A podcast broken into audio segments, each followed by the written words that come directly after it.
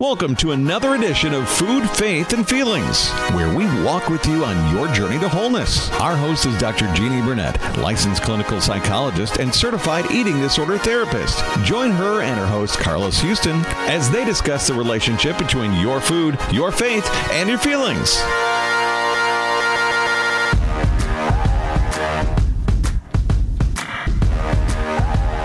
Woo! Welcome back. Hey, this is Dr. Jeannie Burnett, licensed clinical psychologist and certified eating disorder specialist. And I am super excited because I got my boy back. I got my boo back, Carlus Houston. What up, doe? That is a private joke. So anyway, we are back. We have had an interesting 45 minutes in the studio. All right. You guys miss out on so much fun. Not necessarily productive, however, very interesting. It was fun. It brought me out of my little funk. I was tired and exhausted and my body hurts. And so, you know, working out can be difficult. You lactic acid. So today, what we are going to talk about is back to school. It's August. We're going to do some back to school issues. We're going to talk about children and bullying and depression and anxiety and eating disorders this month. So right now we want to talk about bullying, what it looks like based on your particular child. What are some of the symptoms and signs? What can you do about it and how to best and most effectively help them? Right. There are some things that are general, meaning they kind of look the same regardless of where your child is, who your child is. But then there are some things that are definitely individualized and more specific, which are solely based on your child's temperament and what they're experiencing, how they experience different things that they're going through. So I think it's one. And if you ask any parent, do you know your child? Oh, yes, of course I do. However, of course I do. We actually, you know, we had a mom in here who lost her son due to suicide. And so the child, she said, you know, I knew both parents actually said we knew our child. He was happy. He was okay. And then I walk into his room and he's gone. And so, you know, there's so much going on, like we've talked about before, in a child's life. Right. We've got social media.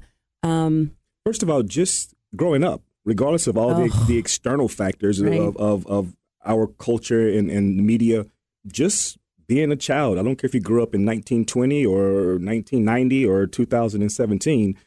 It's growing up, period, can be difficult. But now you add all the other elements like social media. You know, it is. I'm 48 years old and it like. Over the last 30, 40 years, life has changed so much. Right. I do feel I have compassion for children today because they are going through so much more at earlier ages. Right. And we have to remember their brain is not it doesn't advance with the times. So they're having to deal with more stuff than what we ever had to as parents and like as children. Right. And so, you know, parents today, please, number one, have compassion that this is a different era. It's a different time. And your kids are going through just different pressures. The things that a lot of us faced or experienced, and we all also have different experiences growing up, but most of us, our experiences were localized and they were contained. They were in a small area, whereas now kids experience things and someone in Japan could be watching it. It's on social media. It can be blasted out. Or so somebody in Japan could kill themselves and your kids are watching it here. Exactly. It's really the internet, which is not a bad thing, but it's made the world a very small place. And now your experiences, those ebbs and flows that we all experience in life are now being broadcast. Everything. Well, let's talk about a little bit of some of the signs. I've gone to stopbullying.gov. So this is our government's website. And signs a child is being bullied.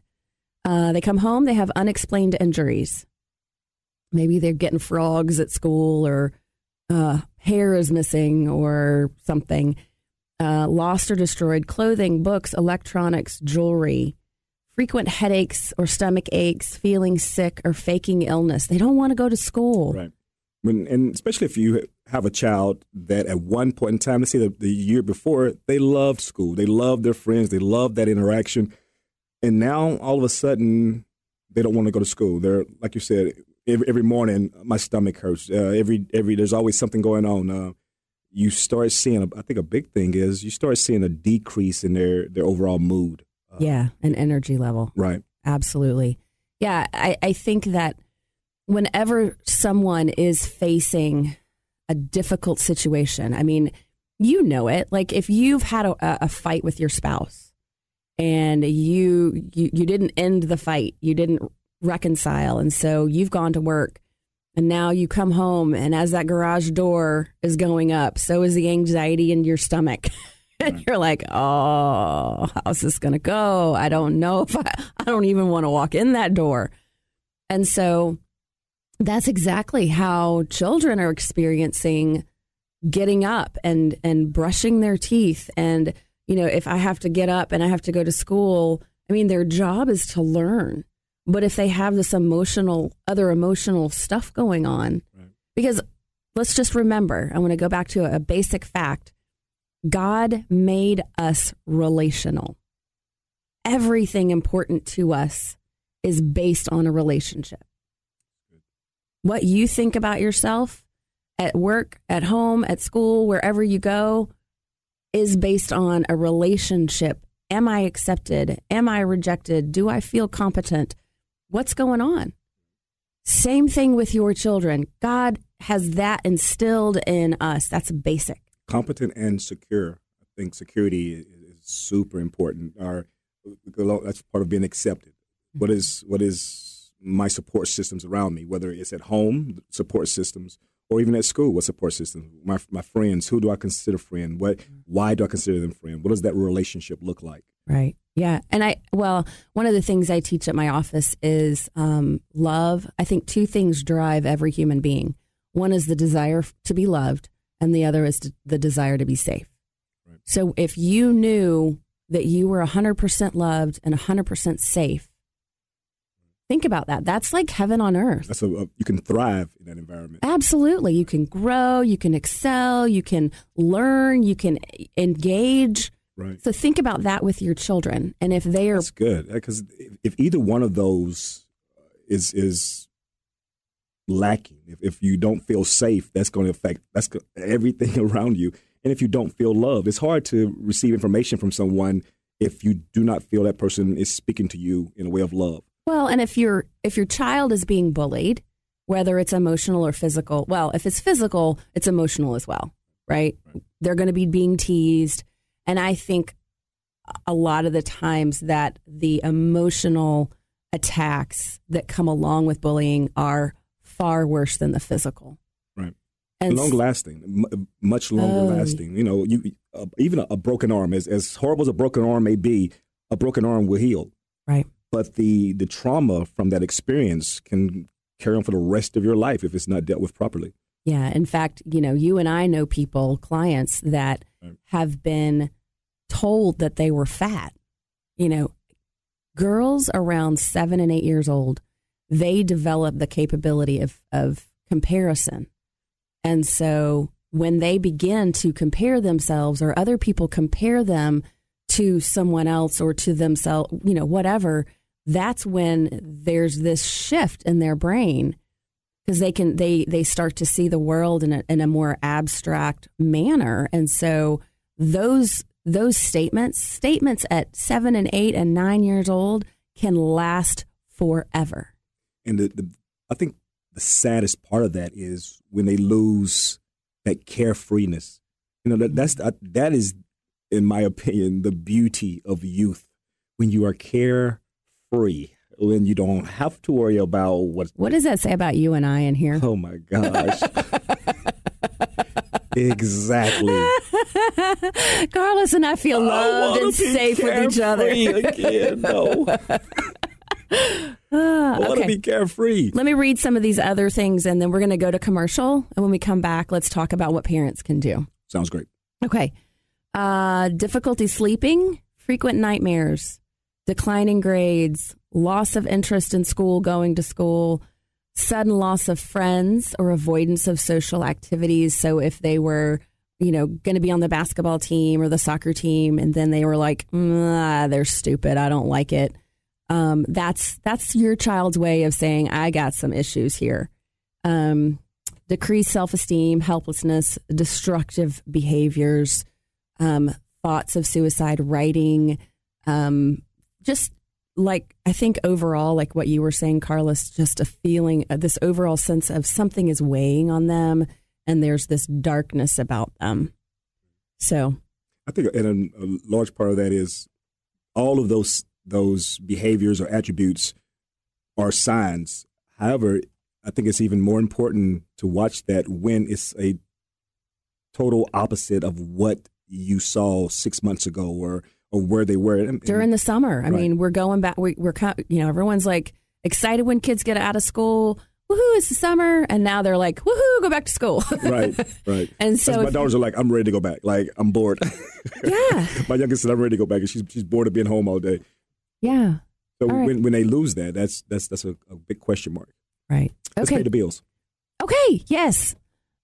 Thank you to our sponsors. We would like to listen to me talk about them, and we will catch you guys in a second. Hard Exercise Works. They believe in really hard exercise and the relentless pursuit of excellence. Results are earned, not given. Group training can be personal and fun. I personally love Hard Exercise Works. It has helped me to get back into shape. I don't focus on my food. I focus on the workout, and I feel stronger, and I feel healthier and happier. And that's what it's about. Hard Exercise Works in Johns Creek.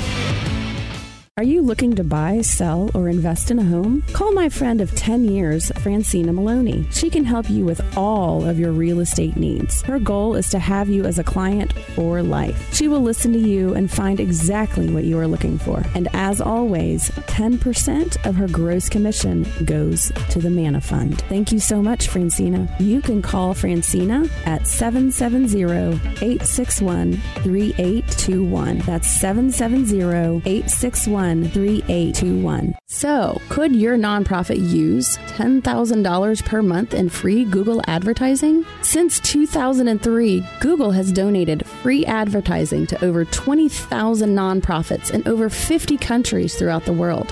They've helped them raise millions of dollars in cash donations, recruiting in volunteer work, and in raising awareness for their causes. Visit epicgrowth.com, that's EPIC-growth.com, to see if your nonprofit organization is eligible for this $10,000 in free advertising today. Welcome back to Food, Faith, and Feelings. We've been talking about bullying, and Jeannie just gave us several signs from the, what was the website, the U.S. Gov website? Well, my computer has like... You know, you catch me. I don't know why my computer died. I know. But stopbullying.gov, I think. Right. I think that's what it was. But just several different things and signs you can look for, which doesn't mean your child's been bullied. It doesn't mean your child's being bullied, but these are things that could be a telltale sign. So you can definitely, if you didn't capture that, this show, remember, is always on SoundCloud. You can always listen to these shows multiple times. They're also, Jeannie was just saying, on iHeart. Yes, I listen on iHeart. It actually has a better, I can pick it up faster than I can just on the website, the Biz 1190 website. So. Oh, great. So if you're just not coming back or just not coming in with us, please go back and look at some of those signs, or go to the website, stopbullying.gov. You can listen to us if you were in China. Come on, man. iHeartRadio in China. Come on. Or on the web. So we have people around the world right now. I feel this international kick. Yeah. All right. We're wasting time. I know it. Let's get back to talking about bullying. So one of the things we want to talk about, how do you talk to your child about bullying? How do you, if you're seeing some signs, or, and I don't think you have to be, wait till you see signs. Let's be proactive about this. Let's start the conversation. What to look for, how to respond. And it's funny because one of the things that we talked about was how a lot of this correlates to regardless of whether you're a child or you're 45 years old and you're getting bullied at your job. But we're going to hit on that, the adult part of it on another show.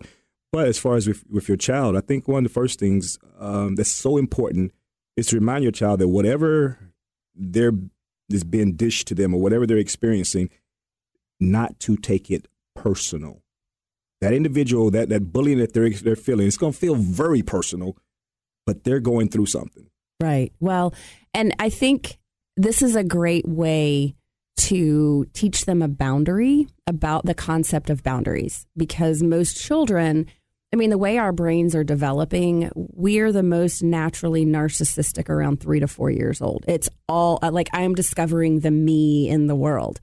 And so as I am growing and developing as a child, especially if I'm, 8, they can begin to learn the difference between me, like what I think and what you're saying. And that, like, there's a lot of change and development that happens, but you can start teaching them boundaries and say, baby, what comes out of that boy or that girl's mouth or whatever they decide to say or do, they're talking about themselves. They're reflecting who they are inside, and they're just using you as the projector, as the blackboard. And so they're projecting who they are onto you. They feel bad about themselves, and so they're saying that about you.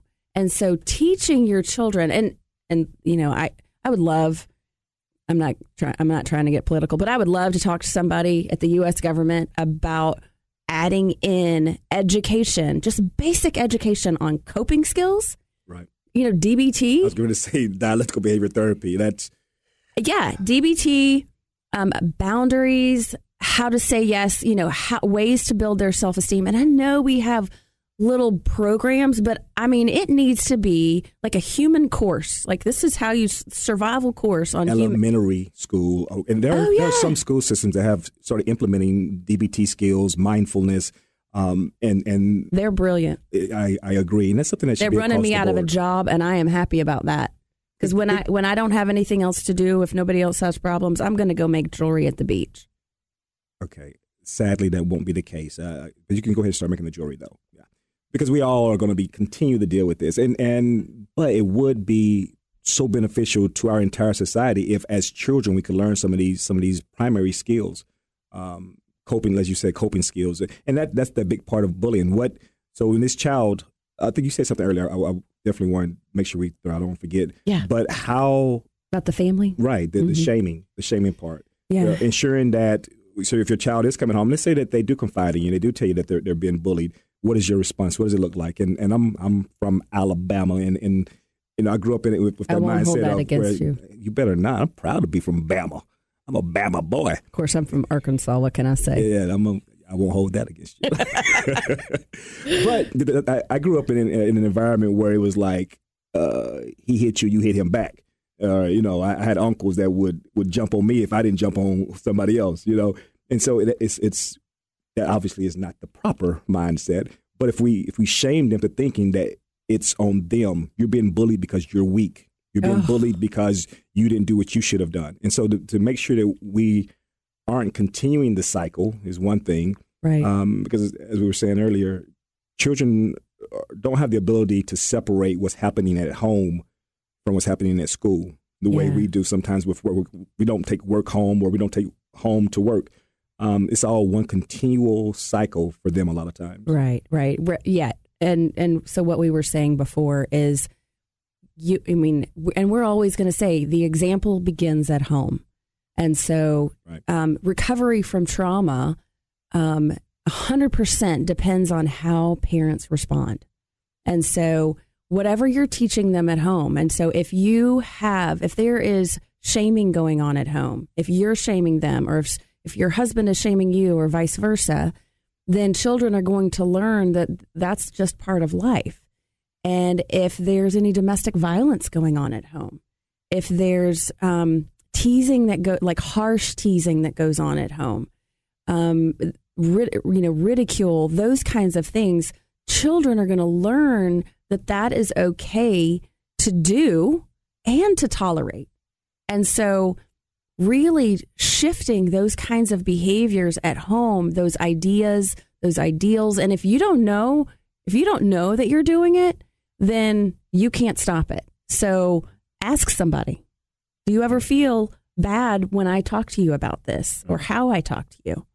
And I think it's important to be observant. Let's be observant to body language, observant to behaviors, observant to because we've all heard the term "hurt people hurt." Hurt people hurt people. Right. Hurt people hurt people. And hurt people hurt. Yeah, you're right. I'm just confused now. I don't even know. It's both. But that's that. To be able to be observant, to recognize what's going on in the family, and who is hurt, and let's get to the root of that. Right. I think we talked about them being able to recognize, to not take it personal. Yeah. So where else can we go with that? Well, okay. So, actually, the other thing I was thinking of is how to help your child if they're bullying, if you feel like they're being bullied. In fact, I just remember a news story that came out that a little girl was being bullied. I think she was young, like 12 years old, and she killed herself. And so the parents are going after the school system because the school system knew about it. And then the parents are also going after the family. And so, you can be held liable if your child is bullying. And if your child is being bullied, I think one of the things, like if we go back to being loved and feeling safe. So what a parent needs to do is show their child that they are worth protecting. And looking at your child and believing your child and listening to your child. And so that right there is going to give them a sense of value and worth.